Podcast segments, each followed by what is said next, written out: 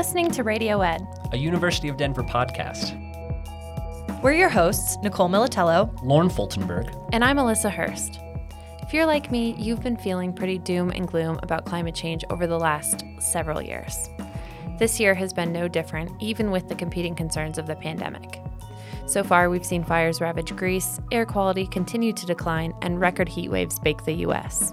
The Intergovernmental Panel on Climate Change confirmed some of our worst fears in the first part of their sixth assessment report. In fact, the findings of that report had officials declaring a code red for humanity. As we wade through some of the IPCC's findings and look toward the future of addressing climate change on a global scale, we turn to Cullen Hendrix, professor in the Korbel School of International Studies and senior research advisor at the Center for Climate and Security. He shares with us his key takeaways from the report, what they mean for people today, and why he still holds out hope. Can you share with us what the Intergovernmental Panel on Climate Change actually is and why we might or should trust them as a resource on climate change? So the IPCC was founded way back in 1988 as a body within the United Nations system that's responsible for providing governments at all levels and therefore, by extension, companies and communities and other types of organizations with scientific information about climate change that they can use to develop climate policies. It has 195 country members, but the IPCC is really, I think, more a process than it is an organization. It's a process for establishing scientific consensus, a process that consists of thousands of experts from all over the world, including climatologists, hydrologists, physicists, engineers, social scientists, pretty much every subset of science nerd you can imagine. And those scientists are split into teams of experts who review thousands, over 14,000 this time around to be more precise, right, studies that assess and consolidate what we know about climate change, its extent, what's driving it, its effects for natural and human systems, and what we think we know about attempts to mitigate climate change and adapt to its effects. It's really not a stretch to say that this is the most widely vetted and strongly vetted scientific document on Earth. It's highly, highly credible, and it's all volunteer-based. No one's getting rich off of the work on this. Mm-hmm. Wow, that's really interesting. I didn't know all of those details of it. I've certainly learned a little bit about it, but it definitely lends some credibility to know how many people are working on this and that it's not, they're not making money off of it. I think that's such an important point. No. I mean, you would be amazed at the dedication and the incredible numbers of hours that scientists from all over the world are dedicating and have dedicated to try and to paint a full picture of the extent of climate change and its effects for all of us over the past several years. Yeah, and can I ask real quick, how long does it take for them to prepare these reports?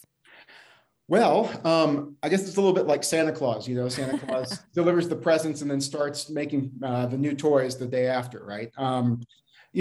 The last IPCC report or synthesis report came out in 2014, and work for this report began way back in 2015. So this is the end of a now 6-year process. Wow. So the Intergovernmental Panel on Climate Change released part of its sixth assessment with the most up-to-date information that we have on climate change, as you mentioned. So as somebody who studies climate change, was there anything in that report that you found particularly surprising or that was really sort of the key takeaways for you? Oh, goodness. Just first, the overall picture is extremely alarming. The changes that we are experiencing right now are of a magnitude that really hasn't occurred in hundreds or thousands, or even in some instances, millions of years. The last time atmospheric carbon was at our current level, like the level we're at now, was well over 2 million years ago. This was the time of the first humans on Earth. So we're talking about, way, way far before the dawn of what we now call civilization. In terms of my biggest takeaways, I'd say that one of them is that the 1.5 degree warming target, which was outlined in an IPCC special report published just a couple of years ago, is just not going to be met. The emissions reductions that would be necessary to hit that target just aren't going to be feasible. And a lot of bad things start happening at 1.5 degrees, from increasingly frequent storms and coastal flooding to mass extinctions of plant and animal life. I think that one of the most shocking kind of findings regards sea level rise. The report indicates that sea levels will rise 6 to 10 feet, even capping emissions at the 1.5 degree level. All right, so if we were incredibly successful at mitigating climate change from here forward, that's still going to happen. And by the end of the century, there's actually a remote chance that sea level rise could be up to 30 feet on average globally. That's an amazing number. Even 10 feet of rise, you know, huge populated areas like Miami, large parts of New Jersey, and even New York City would be massively inundated. And, you know, the effects in other parts of the world, like in China and South and Southeast Asia, would be even more extreme. And I think it's important to keep in mind that this iteration of the report, right, the Working Group 1 assessment report, only covers the physical science. That is the changes in climate and the environment that are coming down the pike. It doesn't get into the human impacts, which are the subject of the second Working Group's report, and which I'm sure we'll talk about in a few minutes. Yeah, absolutely. Those are some pretty bleak figures for sure. And as you mentioned, the report notes that there has been a rise in extreme events since the 1950s. And we've certainly felt that, I mean, for the last several years, but certainly this year with the fires that we've seen in Greece, Denver's declining air quality. What does an increase in these events mean in terms of development, especially for countries that have fewer resources or lack the kind of robust infrastructure that we have here? You know, unfortunately, I'd say that the effects are pretty much uniformly terrible. You know, here in the United States, as you point out, we see the negative impacts of things like heat waves and fires and droughts that they're having on our economy and on our well-being.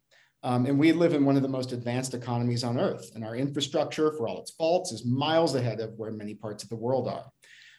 I like to say that we live largely climate-controlled lives. And for people in much of the developing and even middle-income world, be they farmers or fishers or herders or things like that, the environment is, in fact, the key determinant of their livelihood security. They do not lead climate-controlled lives. So promoting resilience and adaptability there will have to be really key. Because, you know, the purely economic forecasts are very grim. So very credible reports coming out of Stanford, for instance, suggest that many countries in Asia, Africa, and Latin America could see their economic output cut in half by the year 2100. Again, that's a staggering figure, but it really masks sort of the human suffering and the lack of human development and progress in addressing things like hunger and infant and child mortality that would come from such significant economic contractions. I tend to think like a political economist, so I tend to throw out numbers related to GDP and whatnot, but it's important for us always to keep in mind that when we see those numbers on the page, those actually reflect real changes, and in this case, unfortunately, negative changes in the lives of many people the world over. I think that focus on the individual is really important to keep in mind here, and not to get lost in some of these figures and miss the human side behind it. So I want to talk a little bit more about the outcomes of some of these extreme weather events. If indeed we do see these extreme events continue, what are some of the likely outcomes for the global community? And do you expect to see things like increased conflict, increased migration? I do think we can expect a lot of upheaval of various kinds. But before talking much about migration, I just want to establish the fact that most of the time, migration is one of the best adaptive strategies that we have for dealing with problems like climate change. And most of the time, migration occurs peacefully and builds resilience at the national and international level. So think about the role that, say, something like remittances from Central American migrants to the United States play, right? The money they send home plays in keeping the Central American economies and those societies afloat. But climate change is going to increase the pace of migration, and in doing so may cause frictions, I think, within and between countries. The kind of frictions that we see at the US-Mexico border, and indeed the kind of frictions that exist at the Mexican and Guatemalan border. Those are likely to increase as the pace of human mobility increases. And I do think that we can anticipate a future of more kind of armed conflict related to climate change, events like the Syrian civil war. So in 2019, myself and a group of about 12 or 13 other scientists published a piece in the journal Nature that was based on kind of expert assessments of both climate science and past patterns of armed conflict. And the conclusion that we came to as a group is that we would likely see by mid-century a five-fold increase in kind of in the level of climate related armed conflict under kind of a business as usual 4-degree warming scenario. And that's a really significant change. I have to tell you, my eyes are kind of popping out of my head throughout this conversation just with these figures and this information. One thing I'm curious about is if you could kind of talk a little bit about the way that climate change influences conflict? Because I feel like that's a connection not everybody draws. No, that's a great question. And this is a link that's hard for lots of people to wrap their heads around, because what we know from kind of the best available kind of science on this subject is that climate change is typically not decisive in any given conflict. Rather, it sort of loads the dice a bit and makes conflict a little bit more likely in a lot of very kind of small ways across many, many, many conflicts. So the effect of climate change on armed conflict can be large in the aggregate, even if when you look around in the world, you don't tend to think that most of these conflicts you're looking at are generated by climate change. Climate change doesn't cause a lot of the conflicts you say. It makes the conflicts you see more likely to happen and potentially worse. Now, even in circumstances where it seems like there's a pretty clear influence of climate change, like the historic drought that preceded the Syrian civil war, it's really important to understand that drought took place in a very specific kind of political and economic and social context that was characterized by a very highly repressive government, a high degree of exclusion of people from participation in government and basically from receiving benefits from the government, and under immense social strain as a result of the Arab Spring that was going on around it. And so that highlights that even in a context like Syria, which is widely cited as being the most disastrous kind of climate-sparked conflict that we've seen, at least in recent history, there's more to the story. And so our job as social scientists is to understand, what are the specific kind of social and political and economic contexts in which these conflicts are likely to occur. And it's in societies that are highly dependent on agriculture, have kind of exclusionary patterns of rule and political systems that don't kind of force leaders to be responsive to the needs of the populace. And also, unfortunately, in countries where there's a high degree of kind of social polarization. So we've been talking a little bit about these human impacts of climate change, and that is what the second part of this IPCC assessment will focus on, and that's expected to come out later this year. So can you talk a little bit more about what you expect to see come out of that report and what some of the findings you're going to be looking at might be? Well, I'm not at liberty to say a whole lot about that because I'm a contributing author to the Working Group 2 report. I can say that some of the topics we've already covered, in terms of the effects of climate change for, say, economic development and human development, and topics like, threats to peace and stability and human migration are likely to loom very large in that report. You will also see elements of that report that target specific sectors. There'll be discussions of the energy sector. There will also be discussions of kind of at the regional level to try and contextualize, the differences in the way that, say, climate change will affect Northern Europe versus the way it will affect Southern Africa.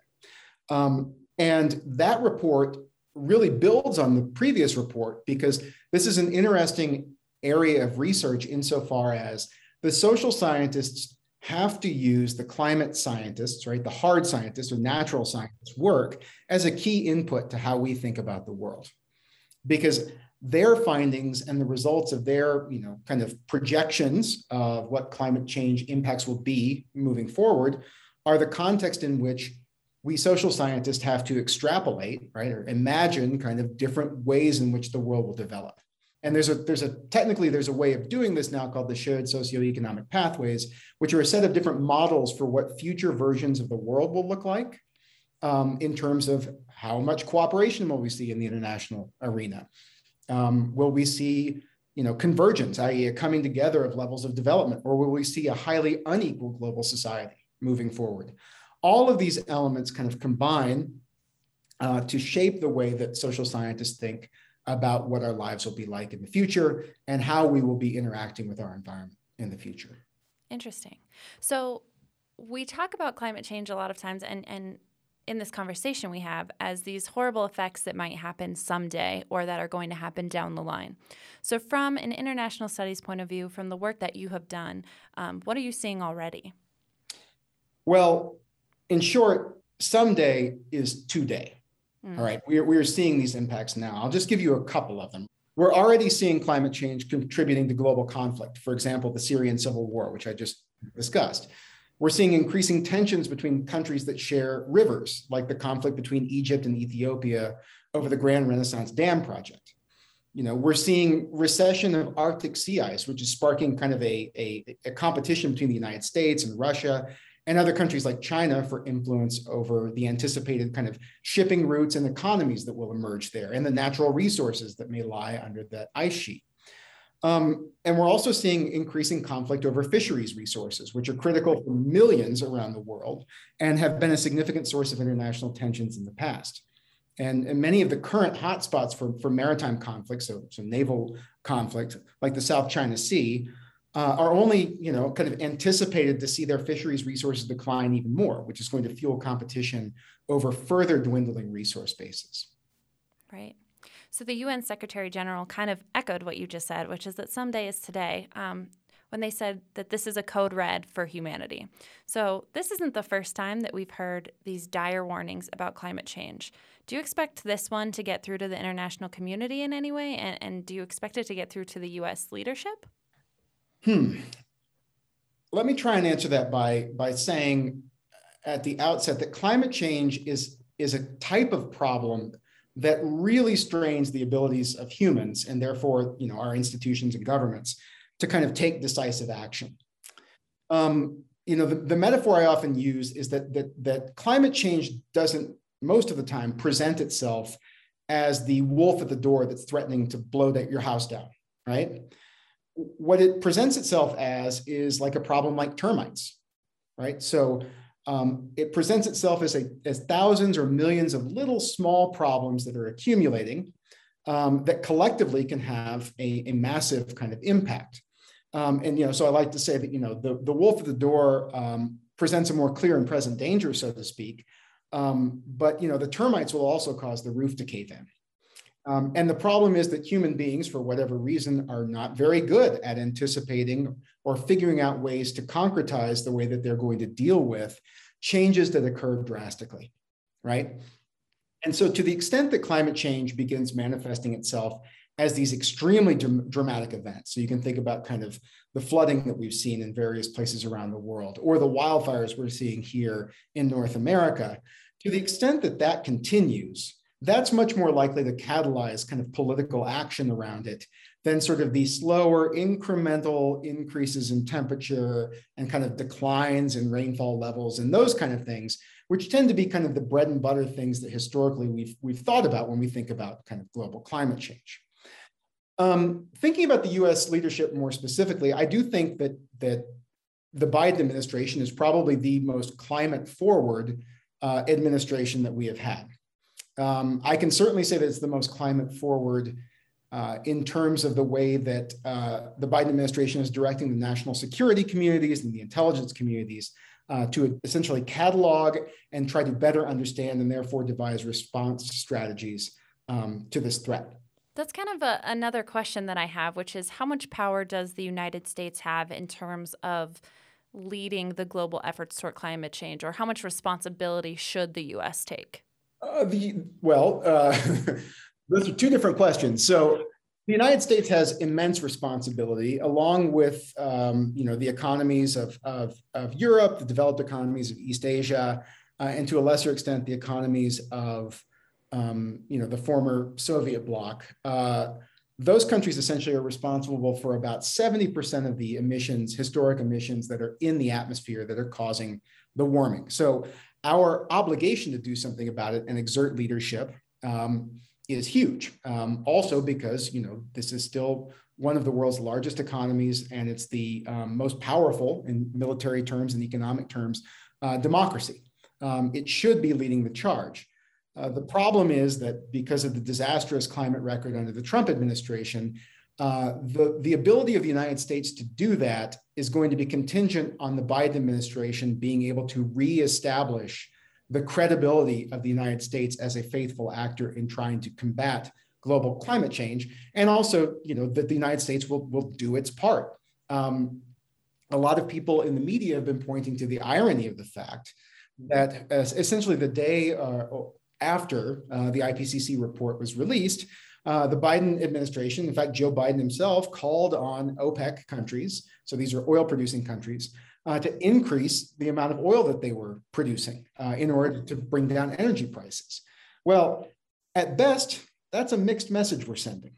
I also saw that news yesterday, and the irony of it was not lost on me either. And I'd like to talk a little bit more about some of these things that countries are doing at the top levels of their governance to try and combat climate change. So various countries have made climate commitments, including the U.S., and efforts like the Paris Agreement exist to change the tides of climate change. So how effective are these international agreements, and are they enough at this point to avoid the bleak outlook that this report from the IPCC paints?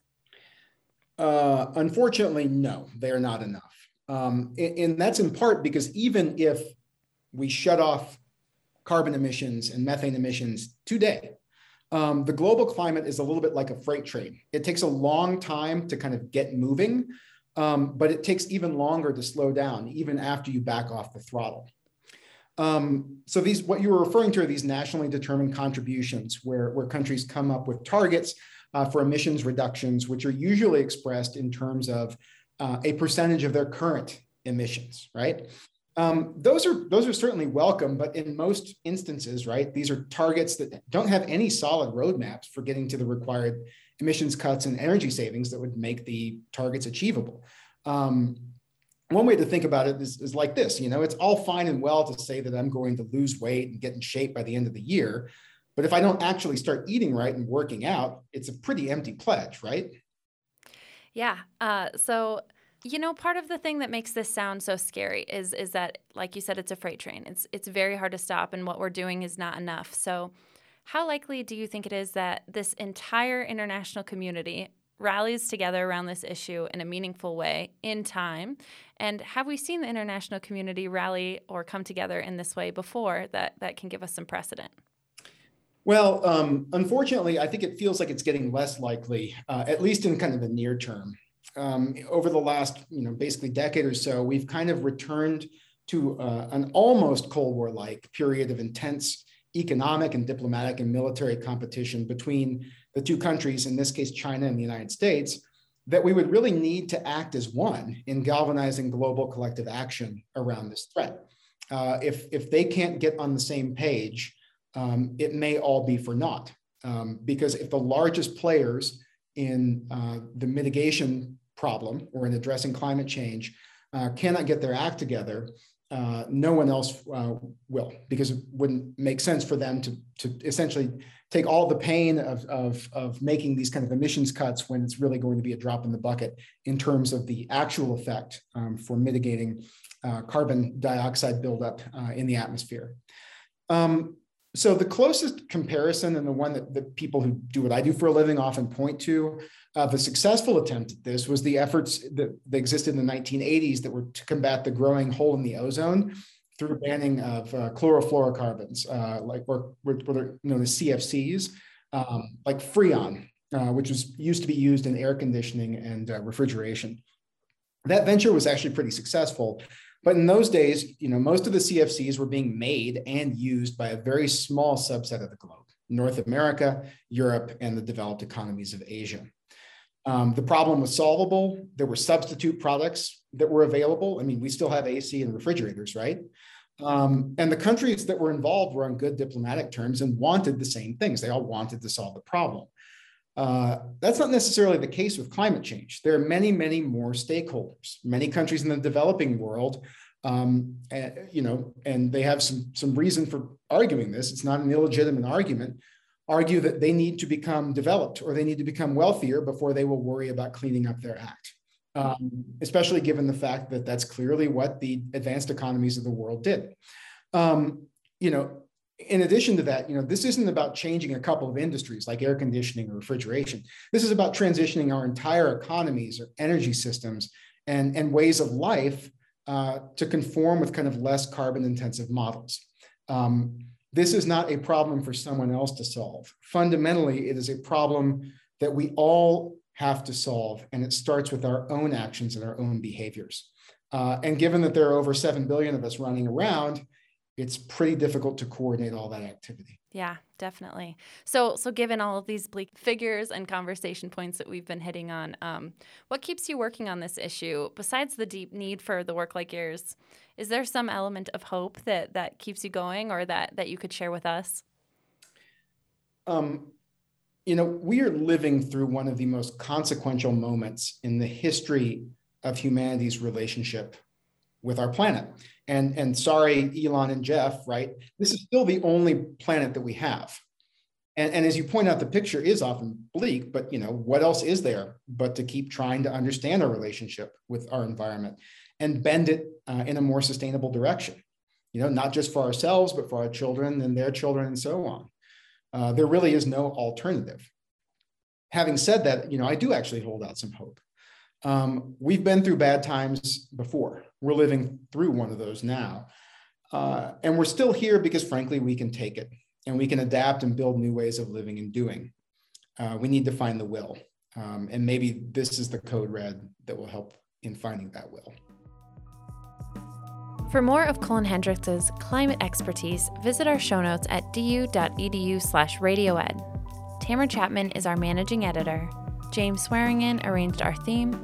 I'm Alyssa Hurst, Radio Ed's executive producer and today's host. This is Radio Ed.